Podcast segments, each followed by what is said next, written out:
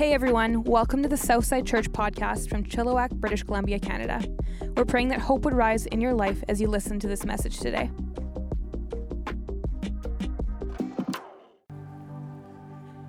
You know I didn't hear anybody say eight days ago? Not one single person said this eight days ago. 2020 and 2021 have been kind of boring. Let's shake it up a little bit, you know? We need a little bit of adversity. Need a little bit of challenge, need a little bit of struggle. And yet, here we are. Over this last week, we've seen floods and mudslides and road closures and evacuations. And it got me thinking about the fact that adversity doesn't build character, adversity actually reveals it, which is really good news for me. Because I've been thinking a lot lately about how if you open up the New Testament of the Bible to the book of Hebrews, chapter 13, verse 17, you see that one day I'm going to have to give an account for you.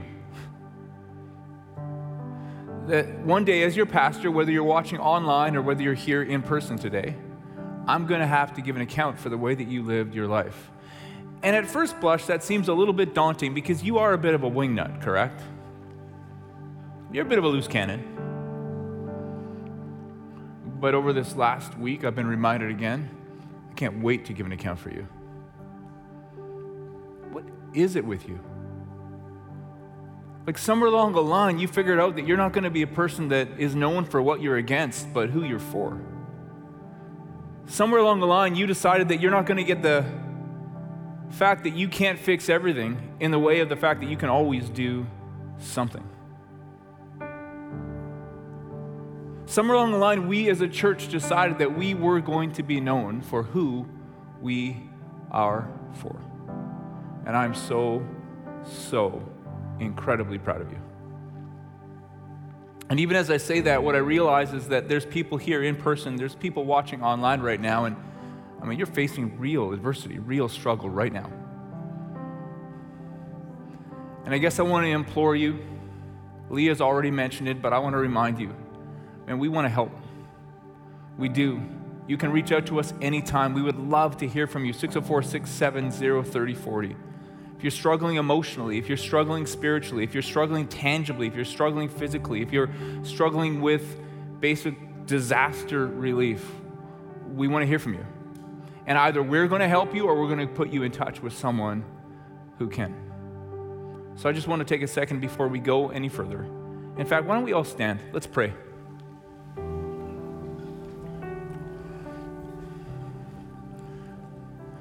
God, strangely, in weeks like this, I'm reminded of how grateful I am.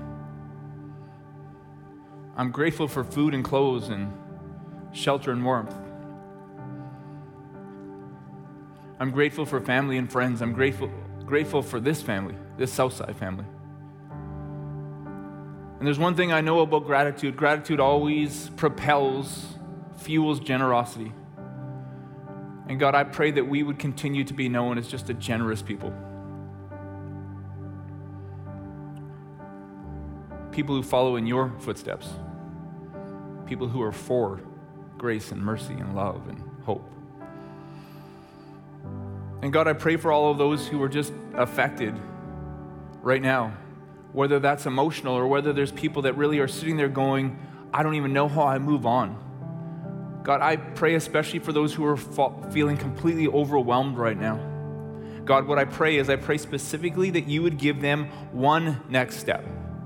That in the midst of feeling like I don't even know where to start, that you would give them one next step and give them the assurance that you will give them the strength to take that next step. Father, in the midst of absolute hopelessness, I pray that you would bring hope in the absolute moments of chaos, that you would bring peace.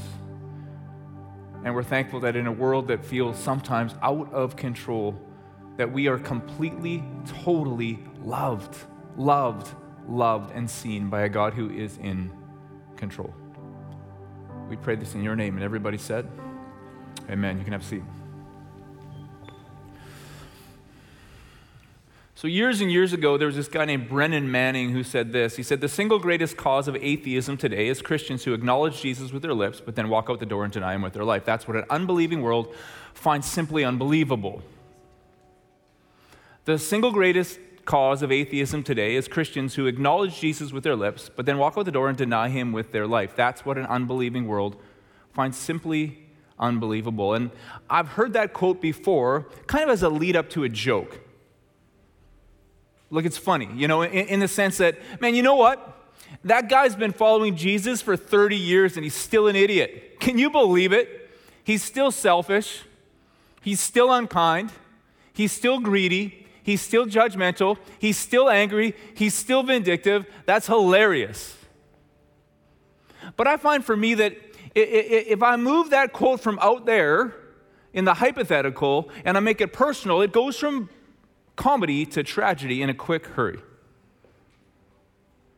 See, I know this that in the middle of the night, in the middle of January, in the middle of Red Deer, Alberta, I called out to Jesus and he saved me years ago. And when he did, what it meant was he changed my past. Do you understand that? He changed my past. That he forgave the sins of my past and he changed my eternity. He secured it. A new heaven and a new earth one day where the best will always be yet to come. But here's what I think is very important for you and me to remember this week, maybe more than any other week, is that Jesus didn't just come to change my past and change my eternity, he actually came to change my life by changing me. He didn't just come to change my past and my eternity, he came to change my life. See, there's this gap between the past that he's forgiven and the eternity that he's secured, and it's called the rest of my life and he wants to change my life by changing me from the inside out. Jesus said it this way He says, When you follow me more and more and more, you're going to be defined, you're going to be recognized by the way that you love. The Bible says love is patient and kind, doesn't envy, and it doesn't boast. It's not rude, proud, or self seeking. That love is not easily angered and it keeps no record of wrong. That it doesn't delight in evil, but it rejoices in the truth. It always protects, always trusts, always hopes, and always perseveres. Oh, boy, if my life can be known for that.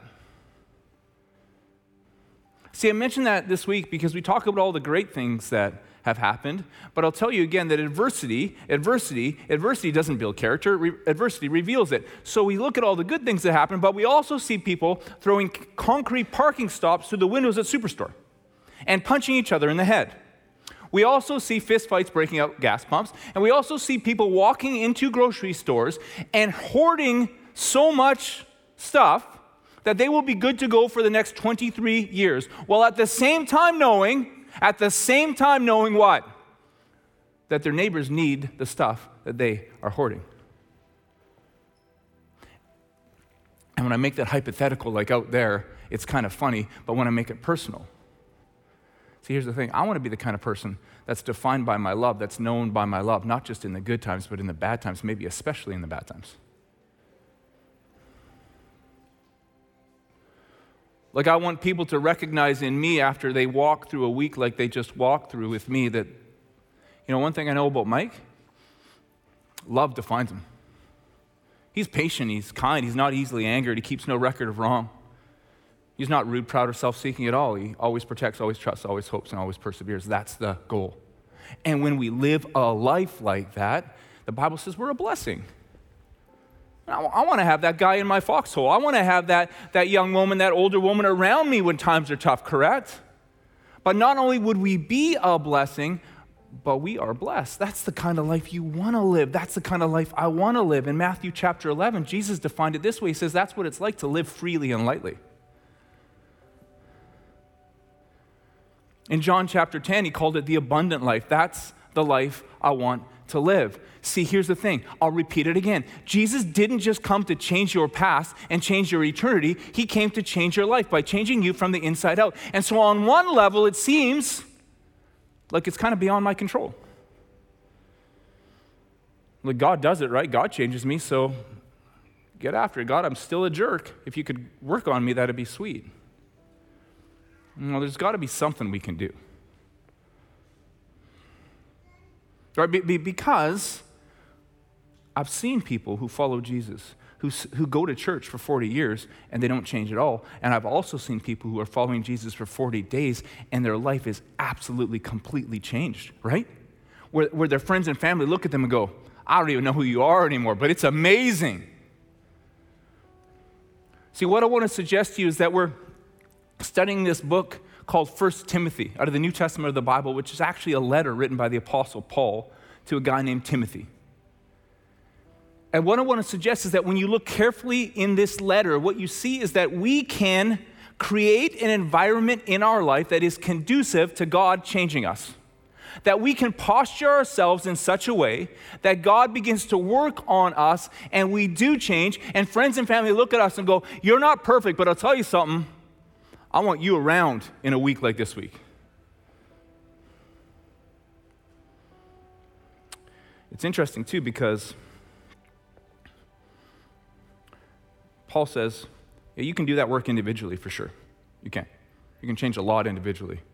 But to really change, to really become who you were created to be, to be a blessing and to be blessed by being defined by the way that you love, you, you need to be a part of God's family. The church plays a big role. Let's go back to that Brennan Manning quote. Single greatest cause of atheism today is Christians who acknowledge Jesus with their lips and then walk out the door and deny him with their life. That's what an unbelieving world finds simply unbelievable. What door are they walking out of? It's not Superstore. It's not the gas station. It's not their house. What door? The church. The church. So we're leaning in to this letter. We're leaning into this thing because we want to walk out the door and see ourselves transformed to the degree that the people around us look and go, hey, in a week like the one that we just had, I want Southsiders around. And so in 1 Timothy chapter 5, Paul compares a church that is postured for change to a family, to a good family. So I want to jump in right now. 1 Timothy chapter 5 says this Don't be harsh or impatient with an older man Talk to him as you would your own father, and to the younger man as your brothers. Reverently honor an older woman as you would your mom, the younger women as sisters. Take care of widows who are destitute. If a widow has family members to take care of her, let them learn that religion begins at their own doorstep and that they should pay back with gratitude some of what they have received. This pleases God immensely. Anyone who neglects to care for family members in need repudiates the faith. That's worse than refusing to believe in the first place. Paul says, you, you, you want to posture your church for change? Model it after a good family. And I want to just bring out three points that Paul's making in 1 Timothy chapter 5. The first is that we got to listen up. The second is we got to gather in. And the third is we got to help out. We got, we got to listen up, we got to gather in, and we got to help out. You got to listen up. Hey, hey, just because that person is older than you doesn't mean that they're wiser, but they probably are. So you should listen up. I was 22 years old when Corinne and I got married. A year and a half after we got married, Tori was born, and we moved into this little basement suite in Langley. And at that time, I was attending Simon Fraser University up in Burnaby to add a BEd onto my BA, and also working as a waiter at Earl's in Abbotsford. Okay, so every day I would wake up in Langley, drive up to Burnaby. When I got done school for the day, I would drive down the hill from Burnaby across the Port Mann Bridge to Abbotsford. I would work my night shift as a waiter, and when my shift was over at midnight, maybe one o'clock, I would drive back home to Langley so that I could do it all again the next day.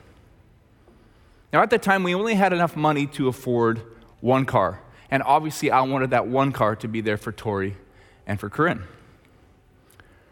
But I still had to get to school and to work. Now, while I did not have enough money to buy a decent used car, I did feel like I had enough money to buy a decent used motorcycle. So I saved up a little bit of money and Tori was born in October. From about middle of September on, I walked into this motorcycle dealership in Langley, and there was this used motorcycle there. It was a Honda CBR 600. It was real neat, and it sat there, and I said, This is how much money I have. I would really like that motorcycle. And they said, No. And then I would walk in again the next day, and I would say, This is the motorcycle I would like. This is how much money. And they said, No. But I kept coming back over and over and over again until mid October. Finally, they looked at me and said, Okay, Dutch guy, just take it. And so they gave it to me. And so now I had this CBR 600. I didn't know much about motorcycles. What I found out, though, is that it was a used motorbike. On the year that it came out, it was named the Super Bike of the Year. It was fast. That's kind of important to the story because when I first got it, I was super careful, super careful. You know, just drove the speed limit, if, if not a little bit slower. By the way, I drove it for like 27 months straight because it was the only way I had to get around. So, rain, sleet, or snow, that's the way I did it. But the first summer I had it, I started to get kind of confident. Woke up early in the morning, up to SFU, over to Earl's, got off early July, got off of work at about 1 a.m., get onto the Trans Canada Highway on my way to Langley. There's nobody on it, nobody. And so I start to think to myself, it normally takes me 47 minutes to get home. Now, how fast would I have to go to make that trip in 23 and a half minutes if I normally go 120 kilometers an hour? Well, that's easy. I'd have to go 240 kilometers an hour. So I'm on the Trans Canada Highway on my CBR 600 doing 240 kilometers an hour. No one else on the road. So I drive by the Mount Lehman Road exit, go up the hill by the auto mall, and just as I come over the rise, there is somebody hit an animal, and there it is you say, well, don't you know what animal it was, Mike? I don't even, I had less than a quarter of a millisecond to even go, look, an animal. And I was through it. The only thing that I can think is maybe a number of cars. I think it might have been a deer, and a number of cars just drove the same line that I took. Not entirely sure that I ever sped on my motorcycle again, but that's not exactly the point. Some of you young men and young women, about young, I'm 30 or younger, you're a little bit like Mike Manis on his way to Langley on his CBR 600. You're doing 240 kilometers an hour, and you're thinking, I'm going to get there in half the time. And every once in a while, an older man or an older woman will step up to you and go, Hey, could I, could, could, I, could I tell you something for a second? And you look at them and you go, Are you kidding me? I'm doing 240 kilometers an hour here, man. I don't have time. And Paul says, Don't be harsh. Don't be impatient. Just listen. Just listen. Just because they're older than you doesn't mean that they're wiser, but they probably are. They've traveled this stretch of road before.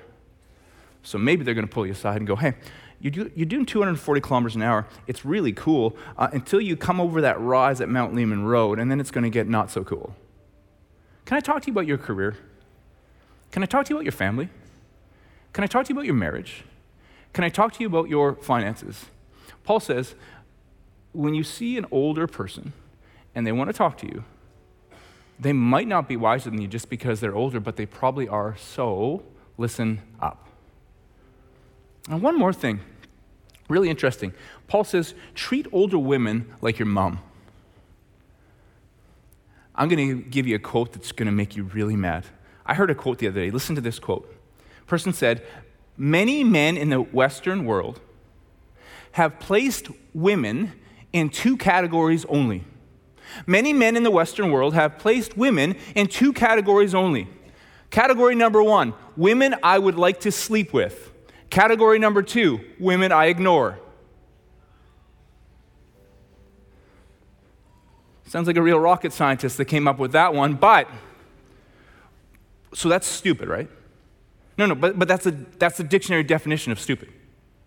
So I take half of the population of the world, many of whom are way smarter than me, and I decide you're either an object or worthy of me ignoring you. And Paul's so brilliant here. He says, Look at older women and just treat them like you would your mom.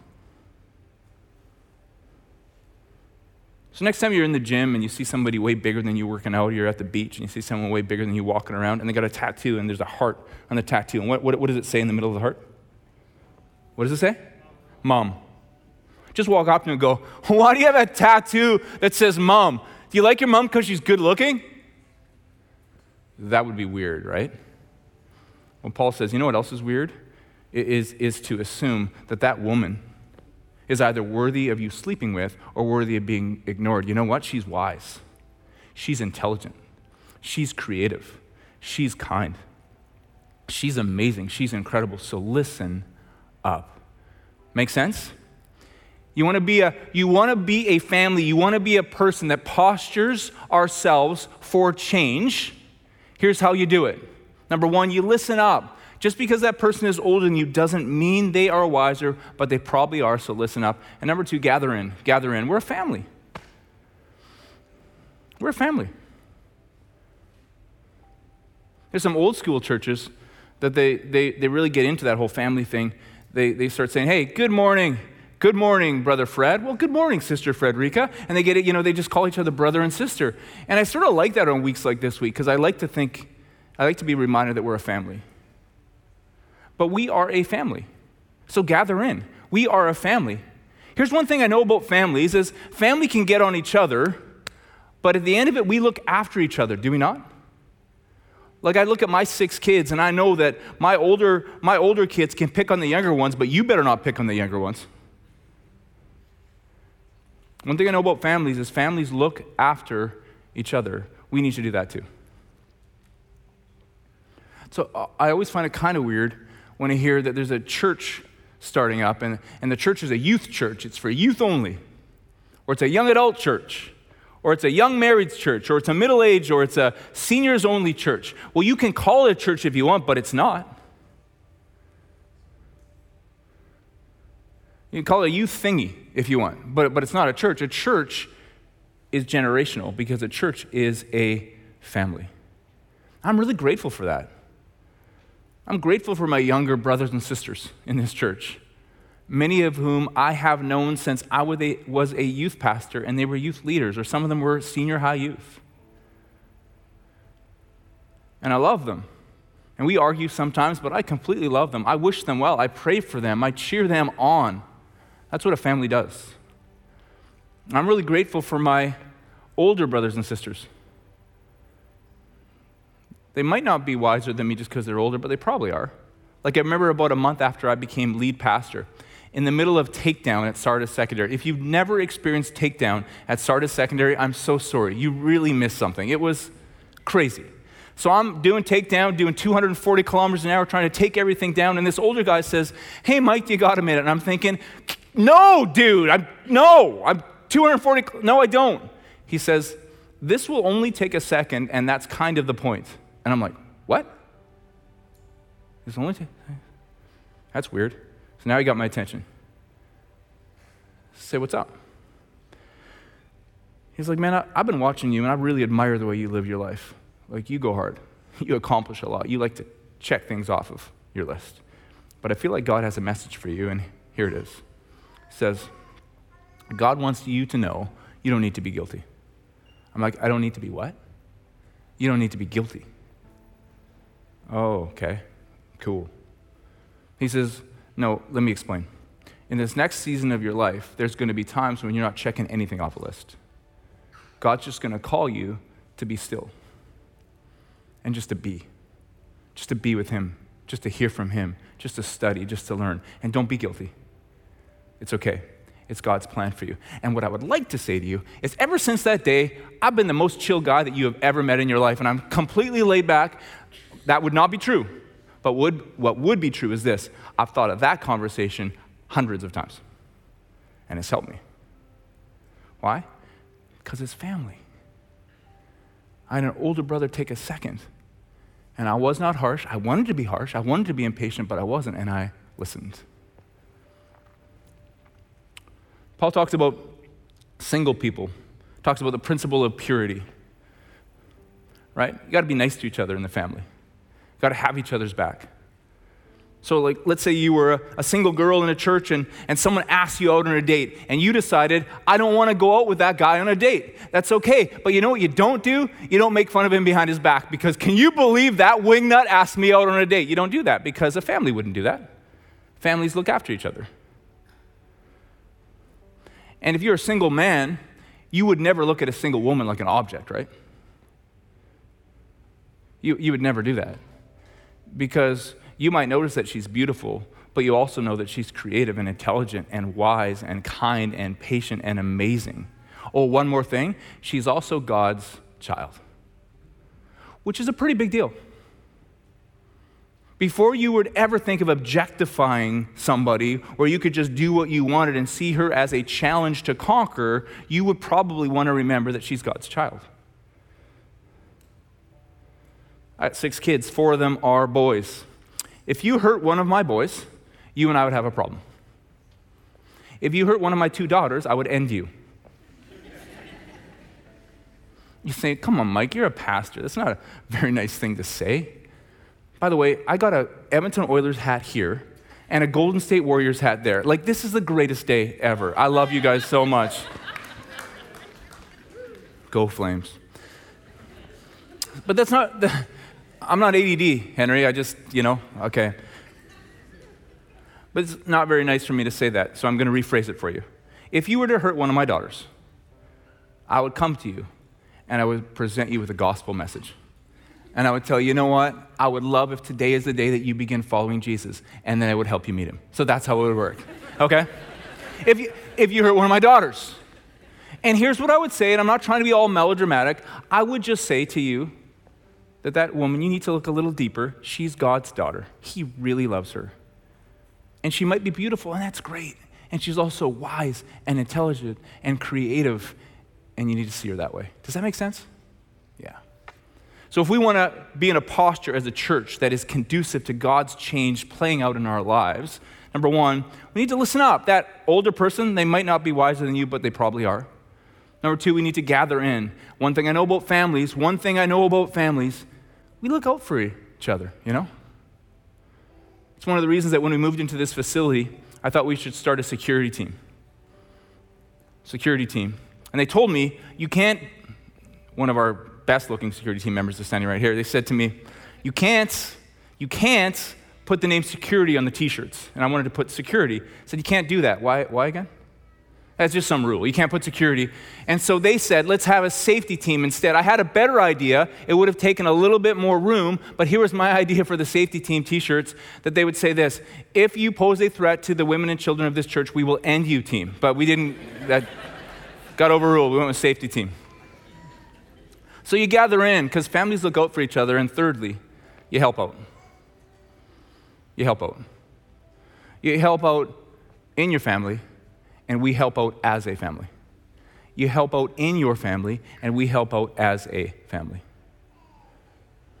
See, one of the things that you realize when you're a mom or you're a dad is um, you want to help your kids out. And I, I, would say specifically that to really help out your kids, you understand right away, even innately, that you need to be generous and effective. You need to be generous and effective with your kids. So, number one, you're generous with them. You understand that when you become a parent, you look at that, that little daughter or that little son, and immediately you know something. You know, hey, I'm willing to sacrifice some of my needs and some of my wants and some of my desires to look after you. Just comes natural. And you want to be effective too, right? So, if your kids say, I'm feeling a little bit hungry, you don't say, well, you know what? Here's what we're going to do. I'm going to give you Pop Tarts for breakfast today and lunch too and supper. And then tomorrow, you know what we're going to have? Pop Tarts all day. Now, that would be awesome for a number of days until everybody got really, really sick in your family. That would not be effective. But Paul says you got, you got to help out in your family.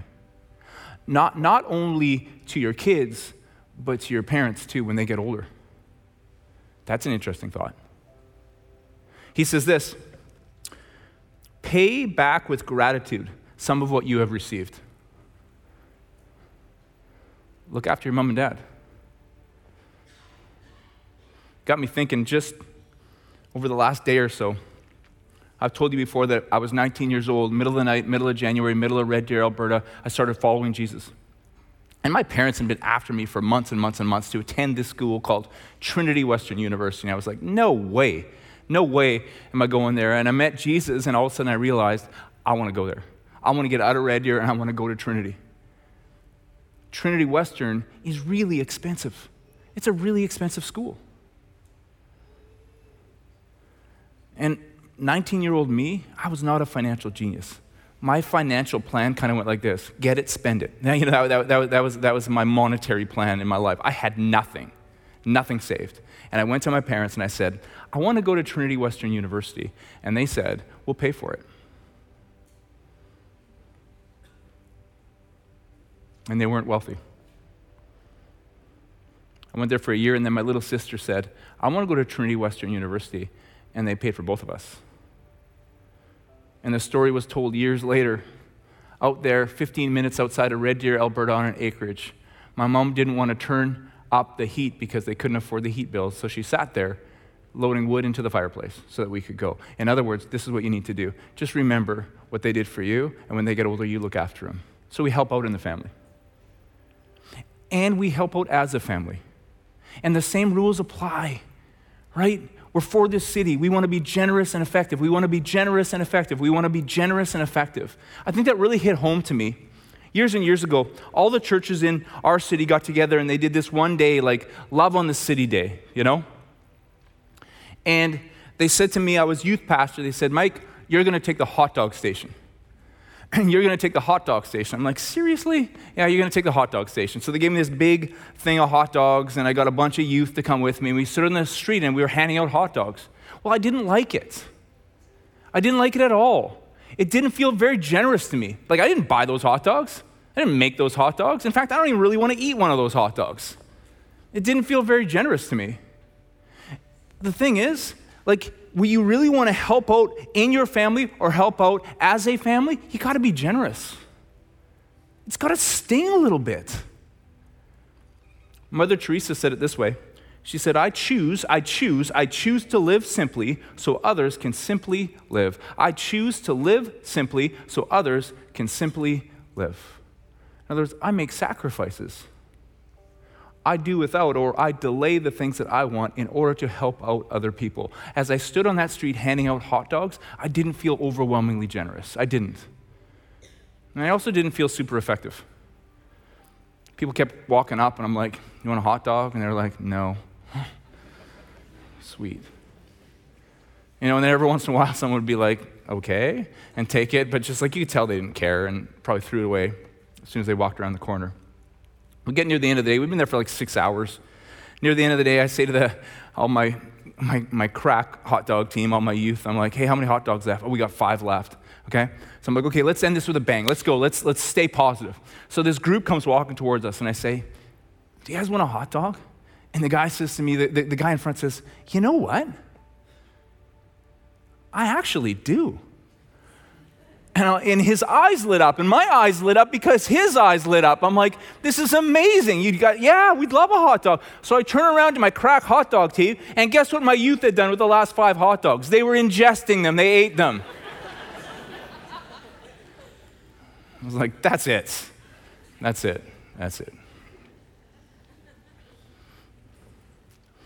We want to help out, but help, help really means not only are you generous, but you got to be effective.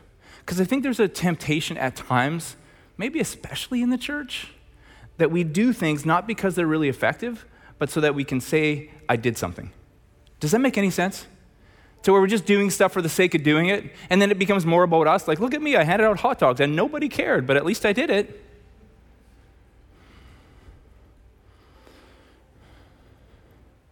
So that's one of the things the staff will tell you when it comes to helping out as a church, everything, everything we do, I will ask them again and again and again and again. I want to know what's generous and I want to know what's effective. So, over this last week, the numbers are pretty overwhelming. But I said it before, I'm just, I'm just proud of you guys. Like thousands and thousands of food and supplies. 2,000 families that we individually help, 250 volunteers in here helping out. We sent a plane, four plane loads, a helicopter load, and four semi truck loads to isolated communities. I think that's generous, and I think it's effective. Someone said to me, it's weird because with the flooding and everything, it's like Christmas started like 10 days early this year. Like, what do you mean? I said, Well, it's almost like at Southside, when we do that All is Bright Day. That All is Bright Day, that's kind of the official beginning of Christmas. All is bright. And I wanted to talk to you just a little bit about that again because it's next Saturday. And we already have a, a, record number of people signed up.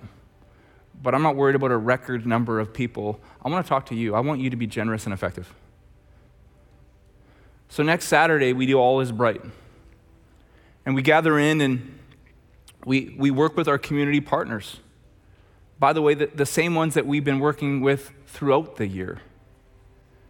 So when we work with an organization like Pearl to rescue women from the sex trade, we believe that's generous and effective. When we work with, when we partner with the Chehalis School to give food to kids that are living below the poverty line, we believe that is generous and we believe that is effective. When, when we work with the Pregnancy Care Center and the Chilliwack Maternity Ward to help moms who are in very, very difficult situations, we believe that is generous and we believe that is effective. When we establish the Sunshine Fund to tangibly come alongside of families dealing with critical illness, we believe that is generous and we believe that is effective. And so, All is Bright next Saturday is just a continuation of that. It's just a focus of that. It's just us coming together as a family and tangibly working on the things that we've been doing behind the scenes all year long. Now, this year is going to be a little bit different because we're also going to have a flood relief drive through and some cleanup crews and some restoration crews. And here's the thing just sign up. I want to see you, I want to see you being a blessing because I think along the way you're going to be blessed. I want to see you being a blessing because I think along the way you're going to be blessed. I really do. Adversity doesn't build character, but it reveals it. So if you haven't signed up yet for All is Bright, just take a second and you can just text the keyword bright to 604 670 3040, B R I G H T. I'm from Red Deer, so that might be the wrong spelling. Okay, so if you spell it B R I T E, you can be on my team. We'll get along great. Okay, but but no matter how you spell it, my, that's not my point. No matter how you spell it, let's go. Let's go. Let's have a party. And at the end of the day, we all gather back here and we light that Christmas tree, and here we go. But since somebody said to me, it feels like all is bright's been happening for 10 days and Christmas has started early, I think, I think we need that this year. I do. Because I want to tell you something. I want to tell you where we got this whole idea of generous and effective. It's in a verse out of the Bible that some of you have heard. Not everybody, by the way, but some of you have heard this. It's out of the Gospel of John, chapter 3, verse 16. It says, For God so loved the world that he gave. He gave his one and only Son. You know what that is? That's generous. And Jesus gave his life. That's generous. For God so loved the world that he gave his one and only Son, that whoever believes in him will not perish but have eternal life. You know what that is? That's effective. That's effective. So there's this song that Leah wrote a few years ago. And literally, I got to tell you something. I, I asked Leah and Brianna if they would sing this five minutes, no, 15 minutes before church started this morning. I said, Leah, can we do Peace Came Down? She said, No. I said, Please. She said, No, we can't. I said, Leah, please. And so they, they did it, and it's incredible.